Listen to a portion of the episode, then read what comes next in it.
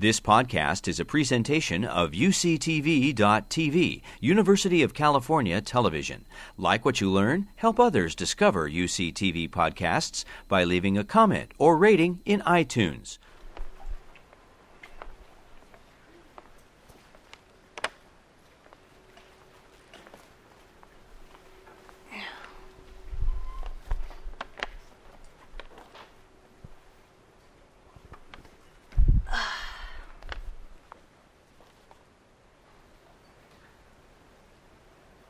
I did it.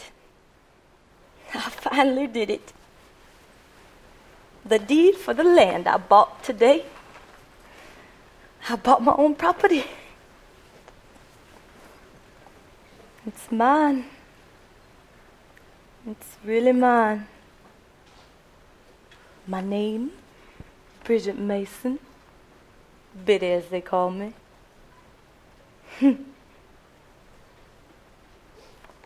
Took a while, but it's mine. It's really mine. Something I can call my own and give to my children, my babies, and their babies. Something that nobody can take away from me. A place for the family to grow up in, for us all to feel safe. I can't wait to put a house there with a big porch like the ones on the south. And that was the only way we could escape those humid summer nights in Mississippi. The white families and us, they're people. Been a slave, you worked day and night, and you did whatever the family told you to do. Mostly it was the children. And yes, indeed, the children. Miss Rebecca's brother sent me to help her take care of her four little ones. She had another one on the way, too. I almost had no time to take care of my own babies, my Ellen and my Anne. They were but seven and three years old back then. They had to help take care of Miss Rebecca's children, too. Back then, the rich white folk, they, they bought slaves about the same age as their children and to help and have them grow up together. That was a high status for slaves back then, but sometimes we still felt like we were pets. Miss Rebecca, she was well off in South Carolina. She had a body servant of her own named Hannah. But here in Mississippi, they were poor. Miss Rebecca missed Hannah her company mostly.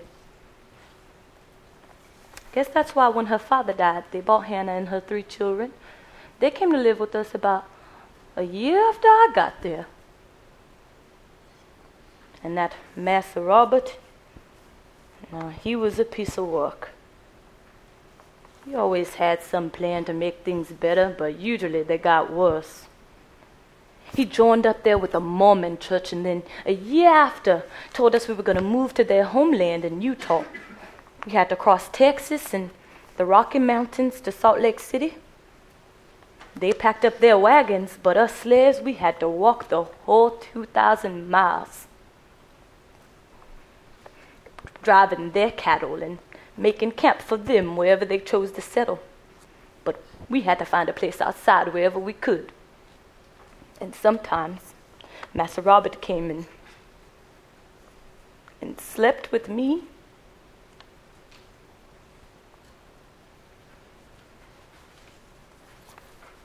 We were there for a few years before Master Robert came up with yet another plan to join up with the Mormons and go to start a new colony in South Carolina. Oh, no, it was it was Southern California and California had just become a state. We had to cross that awful desert in the Sierra Nevada mountains. And boy, were we tired. But then we looked up and we saw that beautiful valley where they planned to settle. And we built forts and, and farmlands and Eventually, it became a nice town. Master Robert was raising cattle, and I thought we would have a nice home there for a while, but then something happened. And Master Robert was all bent out of shape, and then he came in one day and said that we were moving back to Texas. And when you're a slave, you do whatever the family tells you to do.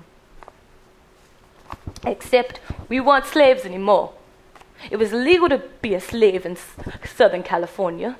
We found that out, me and my Ellen, from some of the other slaves. What could we do? We had nowhere to live and no money to live on. And that Master Robert knew that too. He started hiding from the Mormons and the law. And then he moved us about a hundred miles into a canyon outside of Los Angeles. He hid us there until he could find supplies for the trip. He took my Ellen with him that day to Mr. Robert Owen's livery stable. While he was haggling over the mules, my Ellen was talking up with Mr. Owen's son, Charles, who worked there. And Charles was the one who told us that we were not slaves anymore. And he also told us what it meant if Master Robert took us back to that slave state of Texas. When they left the livery stable, Charles told his father about what he planned to do, and the next thing I know is the morning before we were supposed to leave to go to Texas, some people from the sheriff's came and, and they served Master Robert some legal papers. They took me my children and Hannah and her children to the jail in Los Angeles. Mr. Owens and his and son Charles were a part of that, and Charles told Ellen everything would be okay, but Lord, were we scared. After a few days, we went into the courthouse and where Mrs. Rebecca and Master Robert were, and he told them he owned us. And that we had willingly left Mississippi to come to Southern California, and that he supported us, and that he treated us like family and had no control over us more than over his own children. You should have heard that. Planned to take us back to Texas, and he said that Hannah and her children were pleased to go. And I guess the judge didn't know him well enough to know what that tone of voice meant, but we did. And poor Hannah, she was in a pickle. She was about to have her baby, little Henry, any day now. I guess that's why the judge, he let her go back to the camp where Master Robert and Miss Rebecca were, and her, her boy Lawrence, too. He told Master Robert to get a lawyer. And then he took us back to the jailhouse, and we was there for about two weeks until the trial started. And when we got to the courthouse, it was packed. I had a lawyer the first day, but he quit the second day. Said that he was being threatened for representing us. Black person wasn't allowed to testify against a white person. And so I couldn't speak for myself, and now I had nobody to speak for me. But that Judge Hayes, he figured it all out. He had me, my Ellen, and my Ann come into his chambers, and he asked us our side of the story. And then he asked us if we knew what it meant to go back to Texas. And he said that the children who were minors would be required to stay here in Southern California, and he asked if I still wanted to go, and I said, No, sir. I would not like to be separated from my children. He asked my Ellen and Ann the same thing, and they said the same that we would like to stay together. After a few days, we all heard what the judge said that we, persons of color, cannot be held in slavery or involuntary servitude, and that we were free forever. Forever.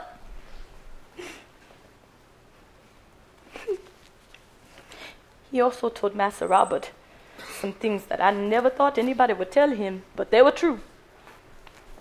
And then we were free. And that good Winnie and Mr. Owens invited us, all of us, to their house in Los Angeles. But what were we to do now? But the Lord did not forget us, and He immediately opened doors for us. Mr. Owens had a neighbor, Dr. Griffin, and he heard about my experience delivering babies and he offered me a job. And I said, Yes, sir. Been a laborer, you only earned a dollar a day back then. But Mr. Griffin was offering me two fifty a day to do what the good Lord gave me. I've been working for Dr. Griffin for about 10 years now. 10 years. Catching babies and nursing for folk all over town the rich Americans and the poor Californians and some Indians too. He takes me to the, to the jailhouse to help out folk there too, the same jailhouse we were in for two weeks. Dr. Griffin is a good man, a kind man, under all that bluster. We've seen a lot of change here in Los Angeles in the last 10 years. They're building on the south side, the American part of town. And they opened up three hotels.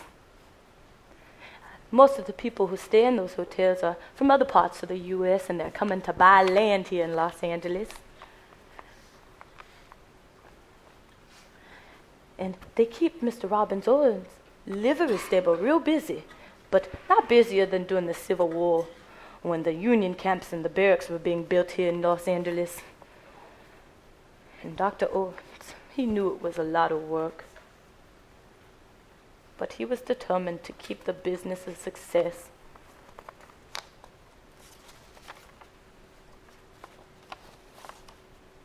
I wish you were here to see this day.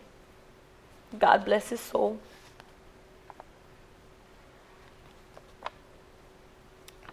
Charles owns that business now. Charles married my Ellen about two years after we got our freedom. and they both gave me the best advice save money so that you can buy property like they were doing. And that's exactly what I did. I made sure my family had food to eat and a nice bed to lay their heads on and a place with a roof over their head. I rented this here cottage on First Street. But everything else, I saved. Until today. I can't even read what's on it, but I know that this piece of paper is worth so much. The best $250 I ever spent. Listen to me sounding like Dr. Griffin and Mr. Owens. But it's true. I'm the I'm the first black woman in Los Angeles to own property. How am I the first to do anything? I never sell this one. No, this one's mine.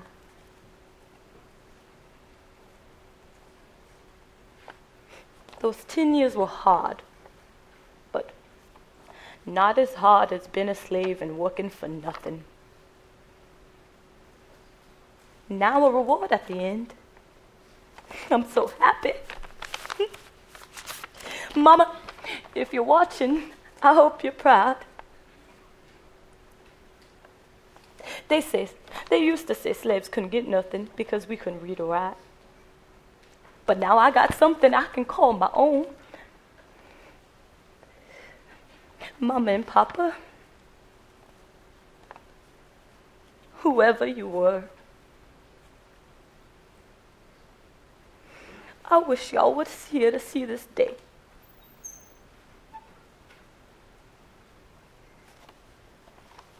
Free's good.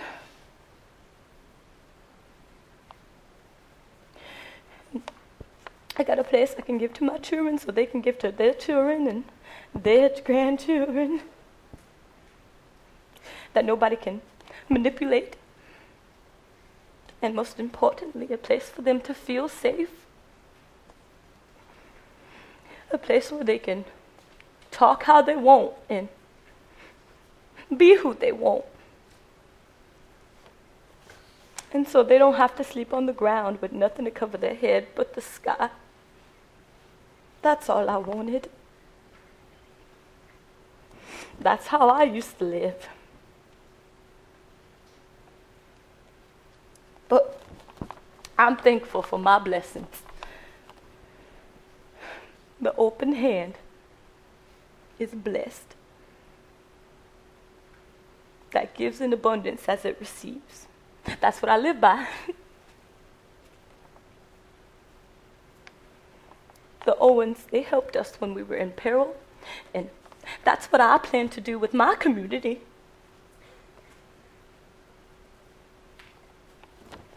The black community here is getting bigger. There's about 60 of us now. And we come here to my place for prayer. We hope to get a church one day, God willing, and with hard work. Yes, hard work. I worked hard, and, and now I got me a stake in Los Angeles.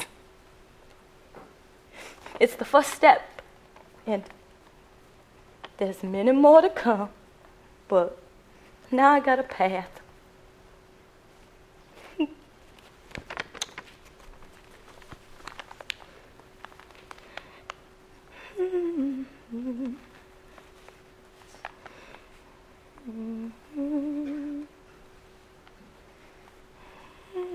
this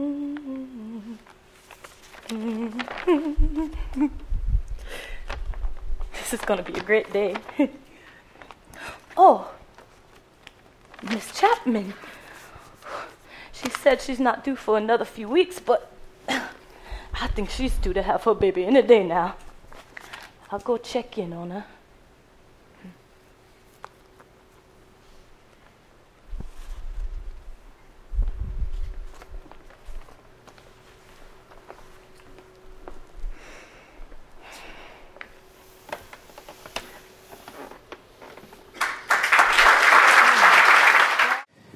Have with us on stage today uh, Jacqueline Broxton.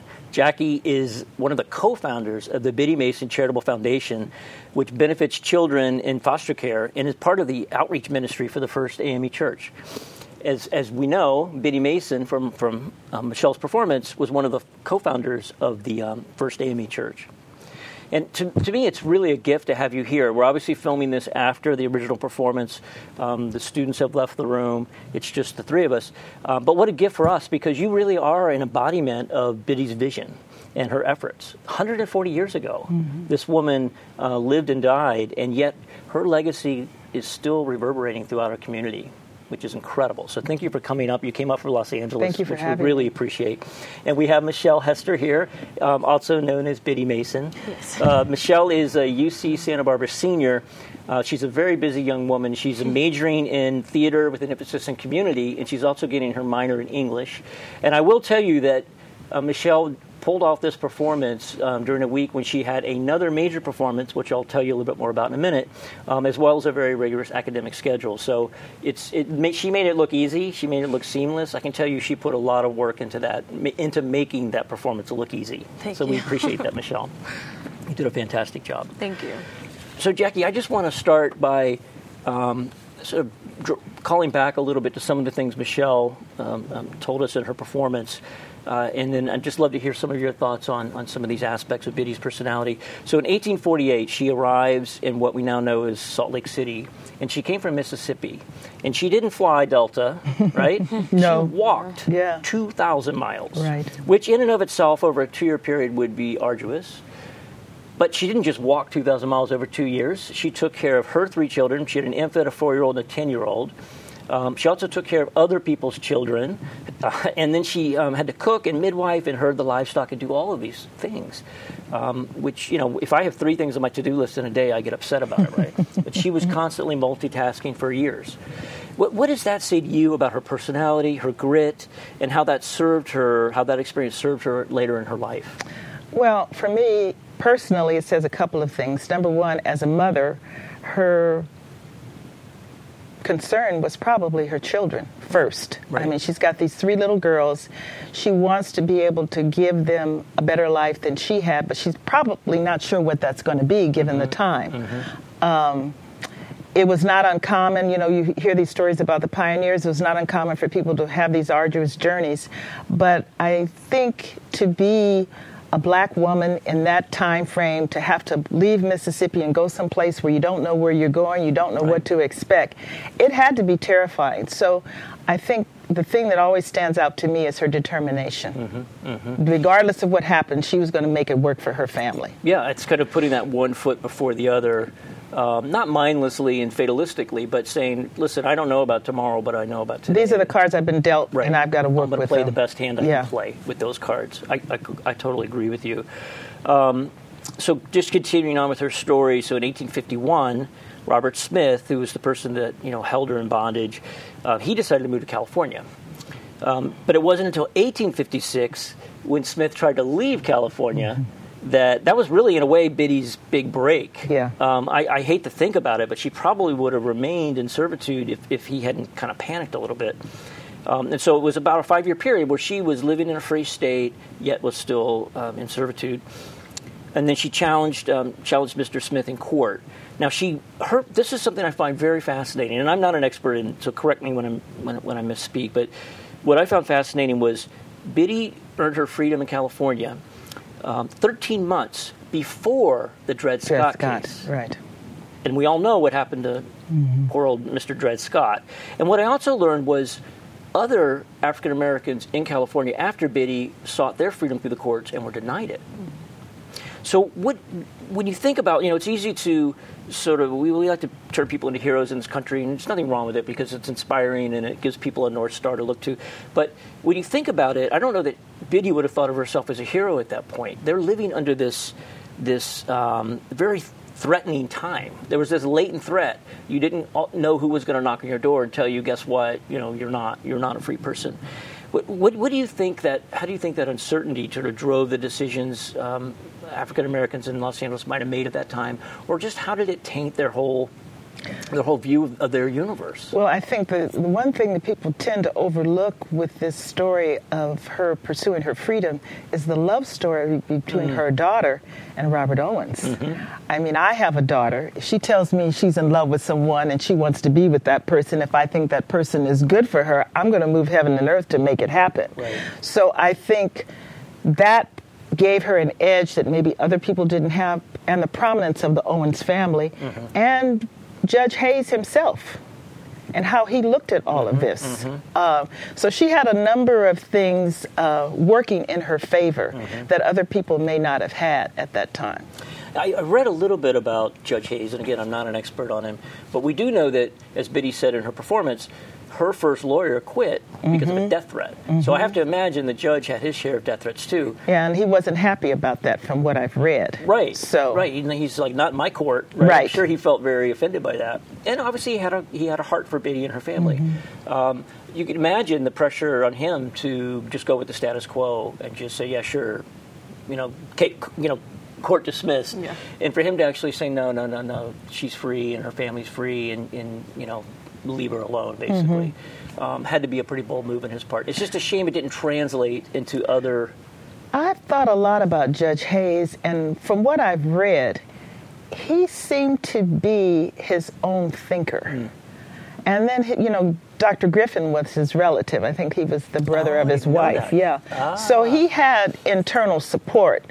Uh, but I think more than anything, he he wanted to chart his own course. Okay. So he may not has, have been as influenced by what other people thought as we might at first be led to I believe. Yeah. And we're going to talk a little bit more about the doctor. Michelle mentioned the Mm-hmm. doctor and her performance, but we'll we're going to we'll reference back to him in a minute. Um, interesting. It's a lot of dynamics. Certainly, a lot of uncertainty Mm-hmm. for, for the folks in that time period. Um, you know, we talk about anxiety being an issue today. Can you imagine anxiety back then? Are you kidding?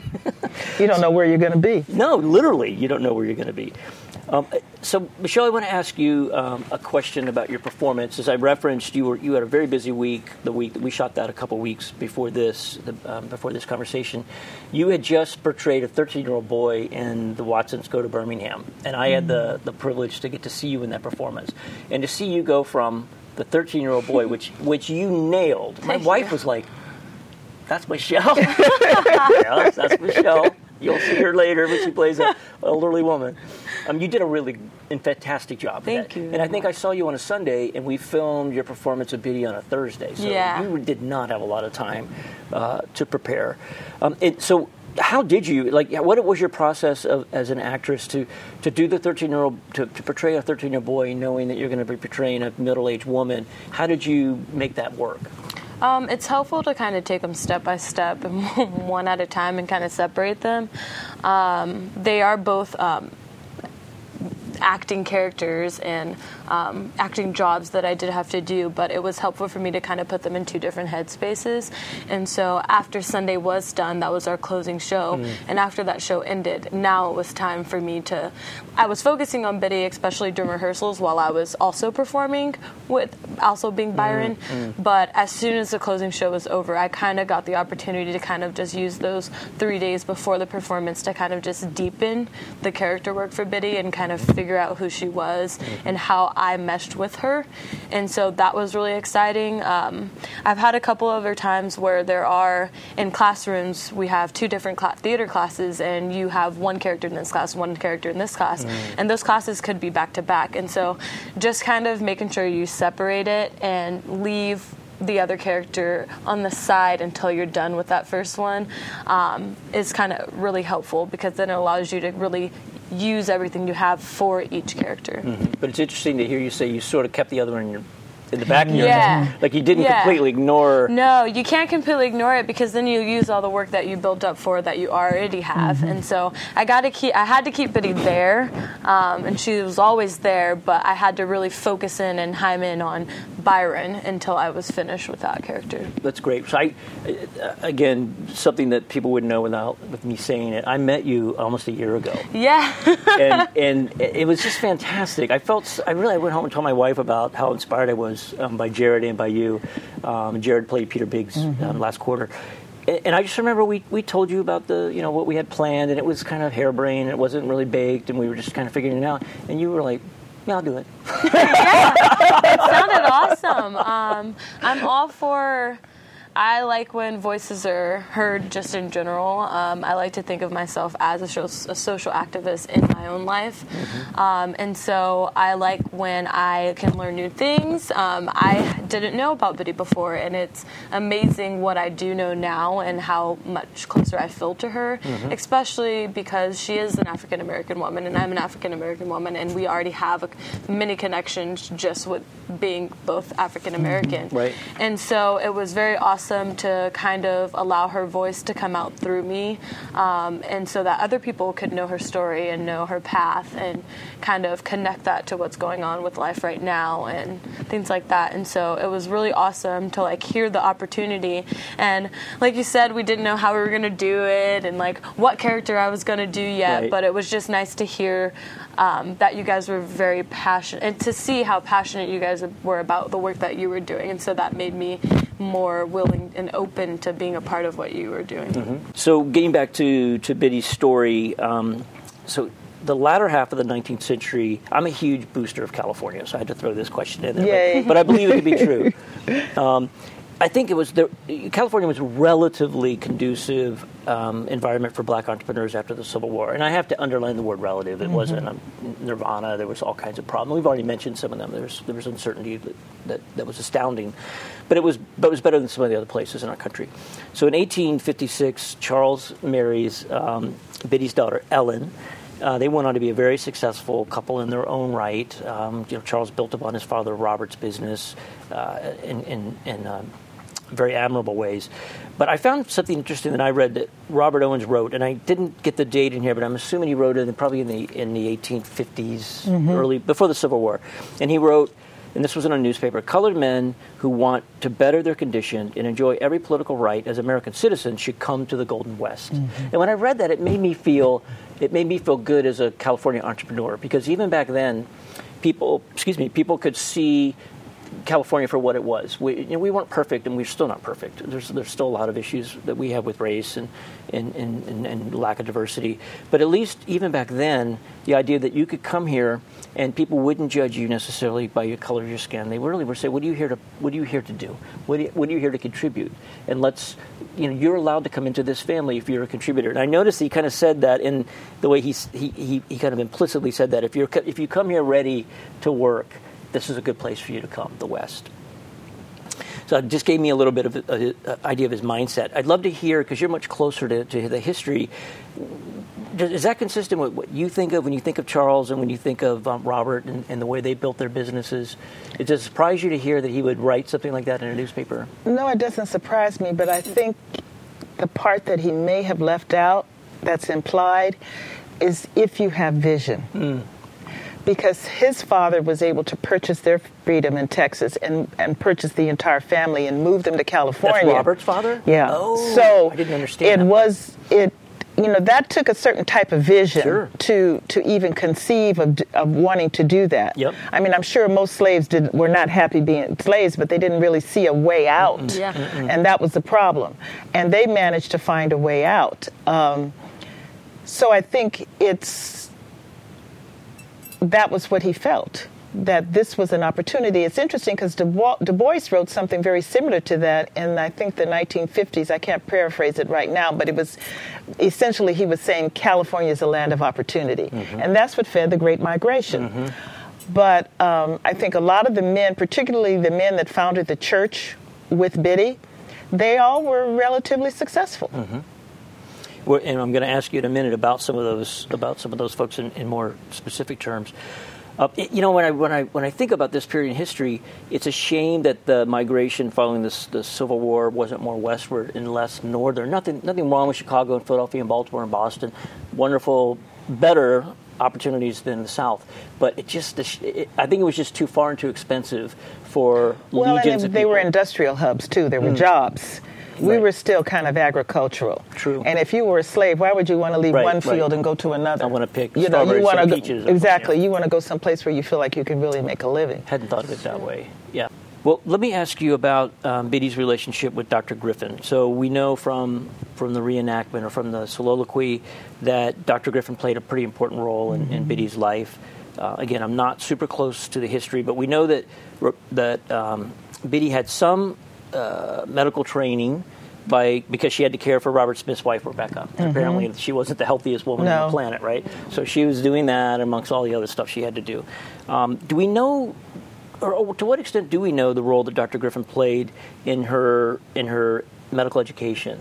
We know that he took her on the rounds with him. But do we know much beyond that? I think, and I, you know, I can't prove this, but just from everything that I've read, and I've also had the opportunity to go to the Banning Museum in, in Wilmington. Hmm. And the curator there, who at the time was Michael Sanborn, explained to me that Biddy and Ellen, not Ellen, Harriet would come down to Wilmington and stay for months at a time hmm. because Banning's wife was sickly also. Oh, great. So I think these introductions to these powerful people came Mm, through hmm. Griffin. And that was that that furthered her renown. So was Griffin from back east as well? I think he was from Missouri. Ah, okay. Yeah. I didn't realize their association Yeah. went that far back. Yeah, I think he was from Missouri, Okay. and uh, that was why I think how he remembered. I think he remembered Peter Biggs From from Missouri. Peter's time in Right. Missouri. Okay. Do we know um, to what extent Biddy and Peter Biggs had any I'm relationship? curious about that. That I'm sure they knew They each to. other, uh, but Big seems like. Um, how do I want to say, say describe him in polite company? He seems a bit of a character. Oh, yeah. and but he made Master his of way. ceremony. Yeah, he, he made his way. Uh, but I'm sure Biddy knew him because Biddy went to the jails to treat people with smallpox. Mm, At that time in downtown Los Angeles, there were a number of brothels.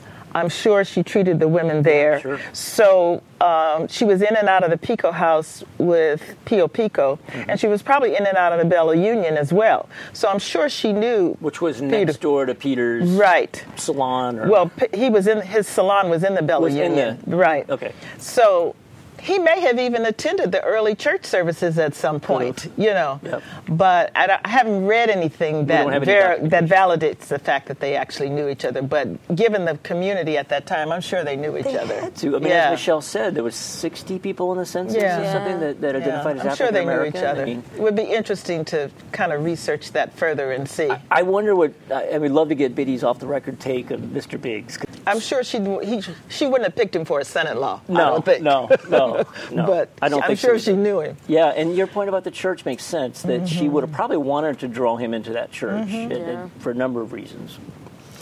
So, Michelle, I have another uh, question for you about your portrayal. I understand that you maybe drew a little bit on your grandmother um, in, in in trying to find that voice. Uh, Have you had a chance to talk to your grandmother about this experience, or? Um, she's actually passed away Oh, um, okay, this sorry. this last year. Um, no, it's okay. Um, but going to her house and knowing and learning about her history, um, a lot of her.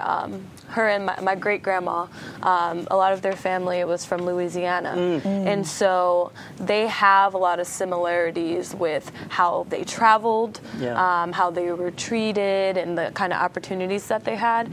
And so it's just it was always fun to sit in the living room with her and kind of just hear her rant on about her life and how it was, and just hear her talk and the way she explained things and the people who she talked about. Yep. And so that was kind of the connection that I felt when um, trying to connect myself to Biddy. I saw a lot of my. Um, elders in her and so that, it was very interesting to kind of connect it like the voice and um, just how she her outlook on life because similarly um, my grandma um, my great grandma and my great grandpa they ended up being very successful um, because they had that kind of Biddy determination and they pushed through all their obstacles and things like that because they didn't have a great life they Sure. didn't have many opportunities um, when they were my age and Yep. younger and even a little bit older um, and so it was very cool to kind of draw back to my great grandma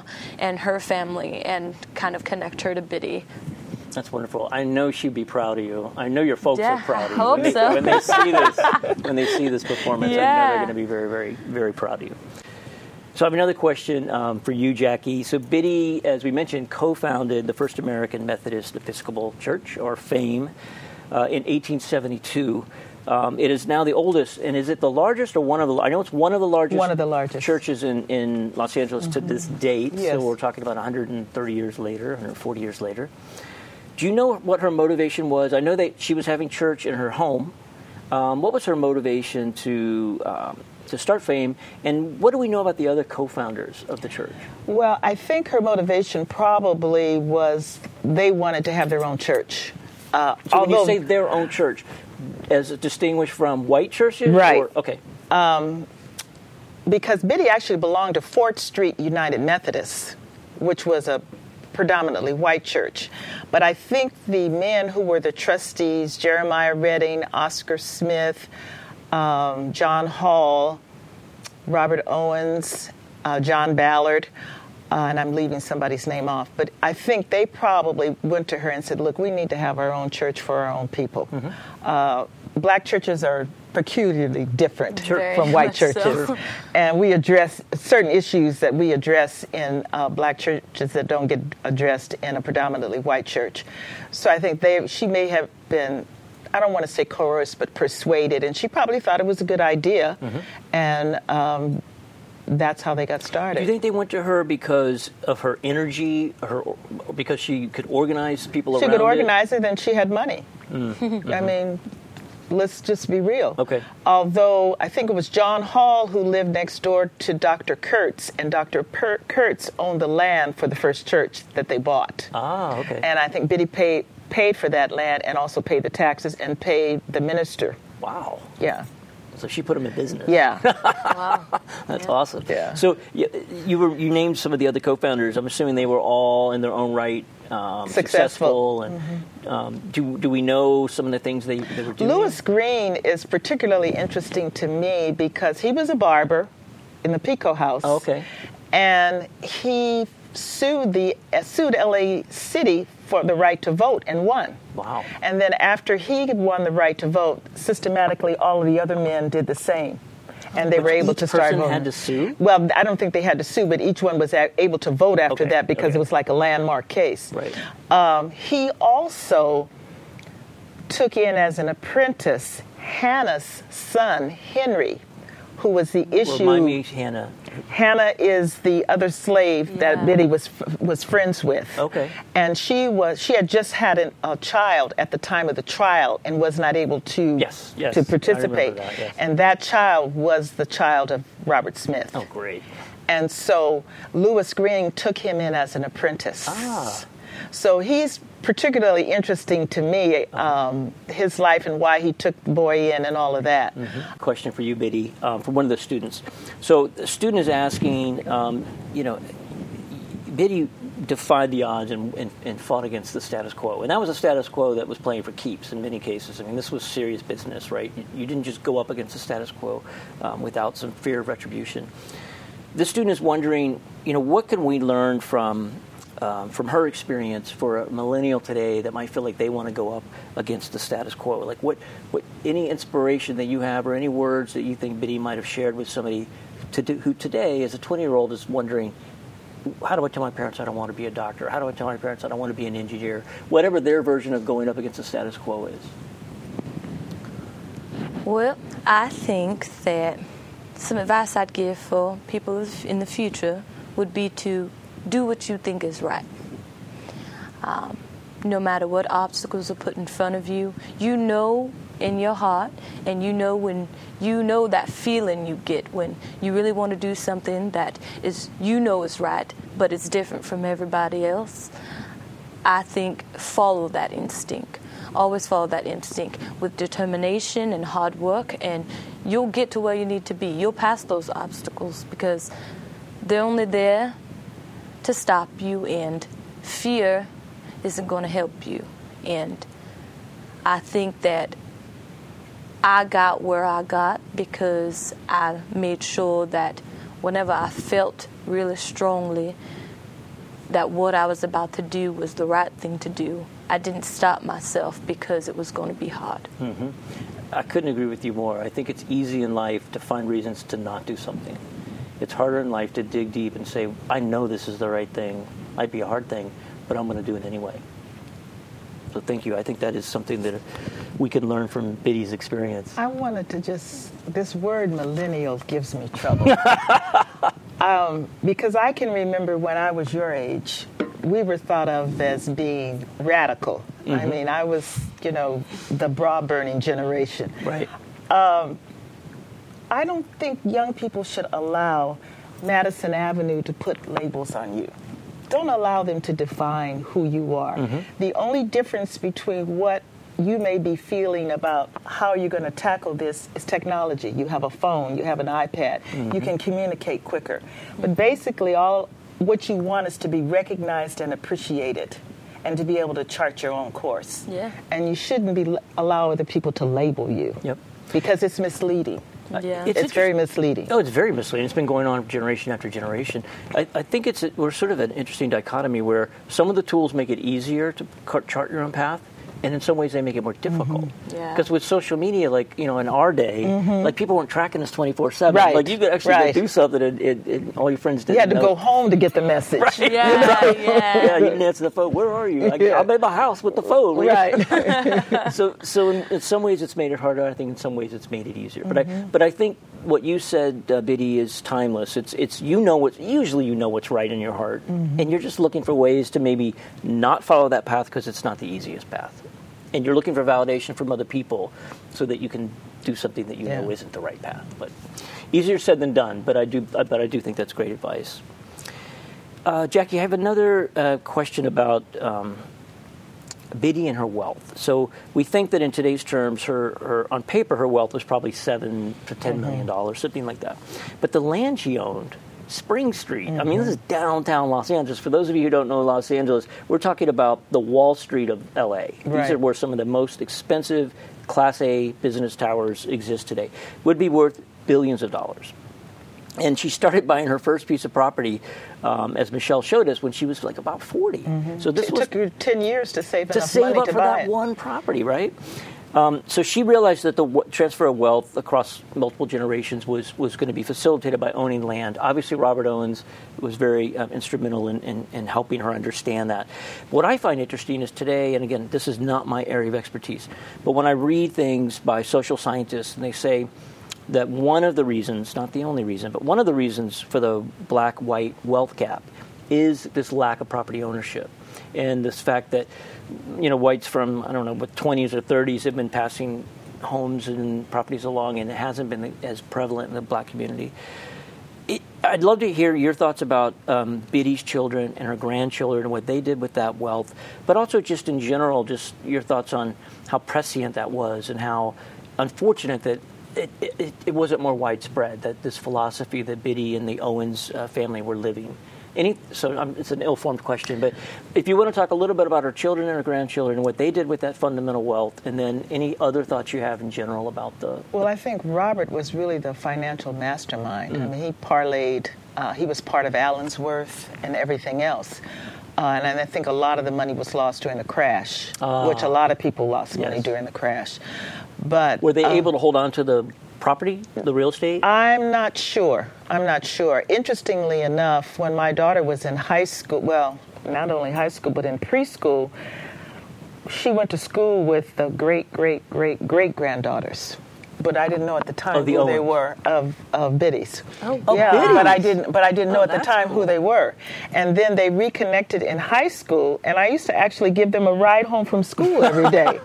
um, and I've since reconnected with with uh, Cheryl in particular, and I'm not sure where you know what the wealth situation is right now, mm. but I think one of the things that I would say happened in the black community with wealth integration destroyed a lot of black businesses. Mm. Um, Las Vegas is a classic example. Uh, at one time, there was a thriving black business community in Las Vegas, and when integration opened up, it just fizzled away. Um, and I think that is probably the case for a lot of families. They sold the original property, moved somewhere else, mm-hmm. and they didn't keep the original property. Mm, okay. So you, you, you don't have that land passing down through generations. Right, that, that more contiguous. Exactly. Like the grandfather exactly. I was yeah. referencing, he never had a lot of money, yeah. but he did own but a he house. Had land. Yeah. He did pass whatever he got from that house exactly. to my dad, you know, so. And then as family, with the migration, when people, like in my father's family, they moved to, my father moved to California, the other brothers stayed in the South um, my father didn't really want the land. Mm. He saw no point in keeping it, so he, he sold his portion to one of the other brothers. Right. So I think there was a lot of that too. I wonder if it came, and I'm not, I'm not an expert here, so I'm really asking a question that I don't know the answer to. But I'm wondering if in the South, because the land was not as valuable. I mean, you know, Malibu. Think about yeah. the, val- the, the, value of Malibu property versus the value of a farm in Georgia or something. Right. And the relative increase is not anywhere close, right? So in the 1800s to now with Malibu, whereas the farm it's gone up some. Mm-hmm. Maybe that was part of that mindset. Is land wasn't as as as it didn't have the appreciation in other parts of the country that it had in California. And Biddy saw that, that influx well, of people wanting to buy land. I think a lot of slaves saw it, to be honest mm. with you. If you were a slave, you saw what happened when the slave owner got in trouble. He either sold land or he sold slaves. Mm-hmm. So you knew the value of land. So I think and that probably was a driver for her in terms of this accumulation. And then she was in Los Angeles at a time where it was booming. But, so but knew. a lot of people didn't buy land. So we, well, I live yeah. in Santa Barbara, right? And people say, "Oh, Santa Barbara, you you know, you're so lucky. You've seen the price go up, but you still had to be willing to pay the price at exactly. that time initially, which yeah. seemed expensive then, right? Exactly. So I don't want to take anything away from Biddy, even though the prices have gone up astronomically. Two hundred dollars was still two hundred dollars exactly. back then, or two exactly. fifty was what she paid for think, yeah. first property. Um, but yeah, it's obviously it's a very complex dynamic, uh, with with land being one of the aspects of this of this wealth transference.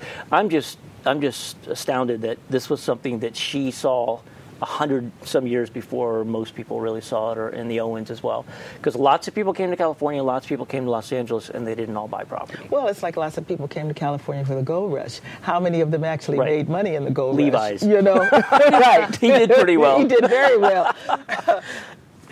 um, in your words, I mean, I can certainly I could articulate my reasoning, but I'd love to hear in your words why it's important for us to talk about African American pioneers of the West. What do you, what do you see as their contribution, and why should we be doing this? Well, I think you need to talk about African Americans in history period.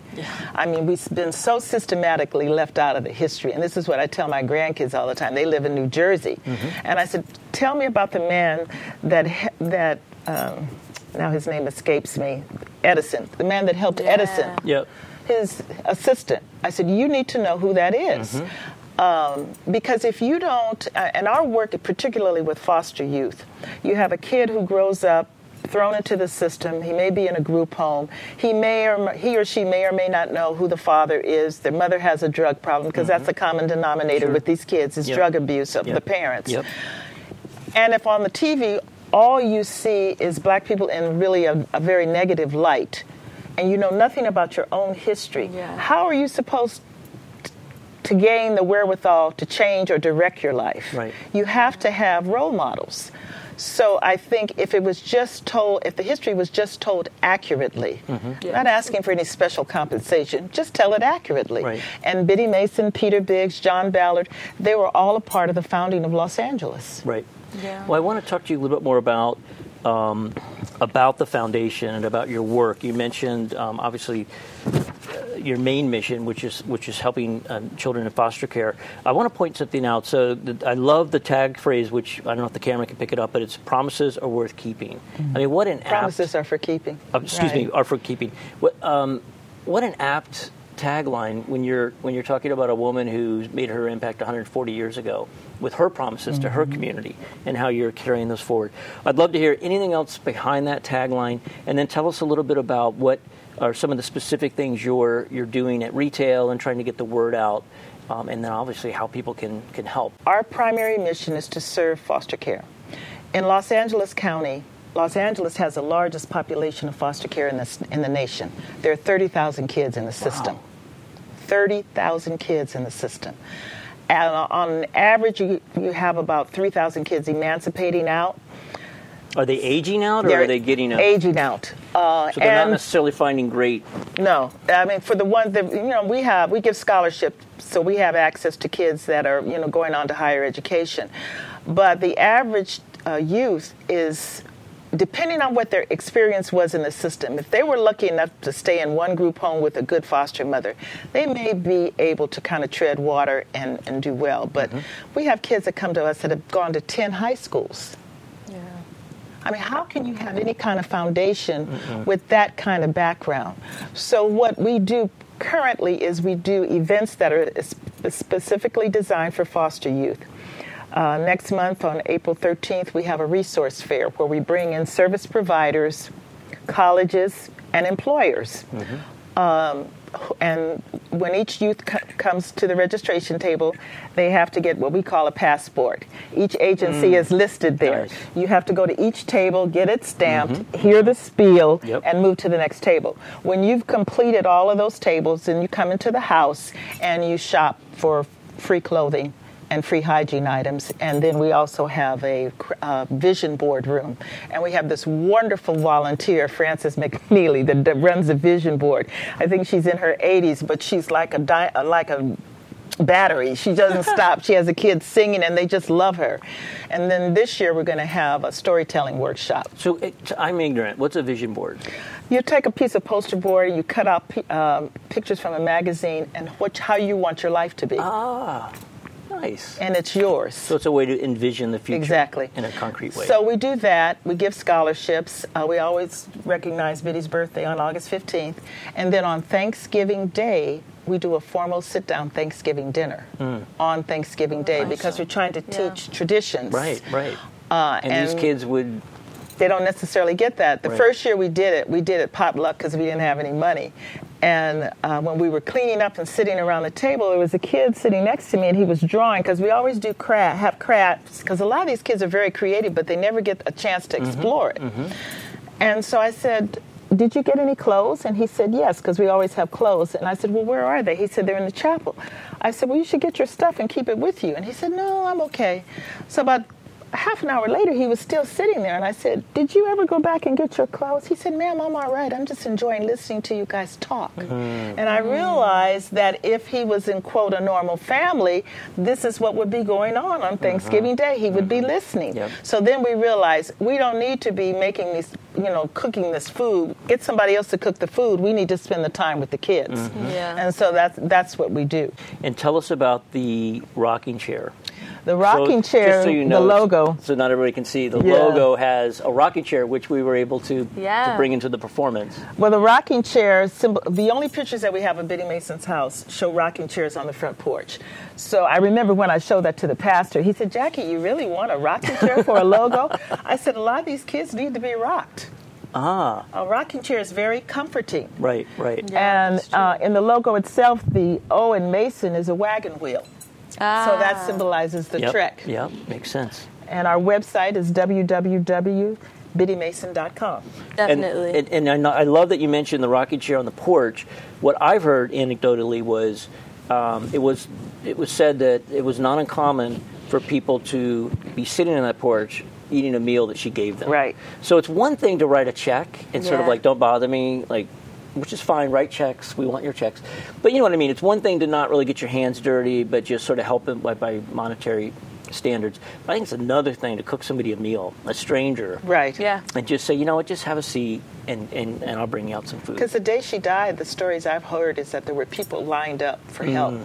The day she died, and they actually had to turn her away because she, you know, she had passed on. Wow. But that whole thing of sharing food together and talking, I mean, can you imagine how many people she counseled in the process of treating them? Yeah. Yeah. What to your point about a therapist? Yeah. Yeah. and I also think she would have been even bigger. Um, I definitely think she would have still been doing her community work, um, and she would have possibly been um, doing something similar to what Jackie um, is doing, like having a foundation and an organization that is larger than just herself, Right, right. where she has a group of people helping her as well that have the same idea and care for people that she does.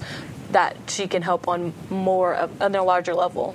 Well, you could argue with the AME Church. Yeah. She did that, right? Yeah, So well, she able- started an orphanage and a school, which is the reason because we're only taking one portion of her philanthropy, foster care. Yeah. There's that whole other stuff Well, tell out me there. because I, I, I, that was one of my potential questions. Tell me about that a little bit. What what other things did she do besides? well, she started a school for black children. okay. Um, she helped so many people. Um, it's just it's impossible to know how many people she really helped, given the locale of where she was located. And and people knew that they could come to her for help. Uh, she helped first day of me all through those infancy years Well, it truly is an honor for you to come up here, and I know it wasn't. Um, you know, you had to take a lot of time out of your day and, and to make it work. We really, the really train appreciate ride it. is worth it The train ride. Hopefully, we got some good ocean views. The train ride between Los Angeles and Santa Barbara is It's very nice. bad, but it's- Very, very it nice. It still takes a commitment of time, and, and, and we, we really appreciate that. I'll wear the button with pride. I, pre- I appreciate you giving that to me. And Michelle, again, just thank you for being a yes and being so positive, and you brought such energy to this performance and, and all the work you did with the students that we didn't capture on camera, but just the questions you fielded that they fielded, uh, you, that you fielded from them. Excuse me. Yeah. Um, I know they were inspired by that. There was a lot of really positive feedback after the performance. Yeah, and thank you so much for the opportunity. It was a great opportunity for me to learn something new and also just uh, another challenge that was opened up to me to as an actress and then also just as a person to do something that was different and um, to open up the opportunity for another voice to be heard, another Agreed. story to be told, and Right. that was awesome. Yeah, if, if a handful of people Google Biddy and start reading about her, and then these other people that were also, um, you know, important people in their own right, then we've done our job. right Yeah, And plus, I can tell people I knew you back when. yeah, hopefully. Thank you so much. yes, thank you. You've been listening to a podcast by University of California Television. For more information about this program or UCTV, visit us online at uctv.tv.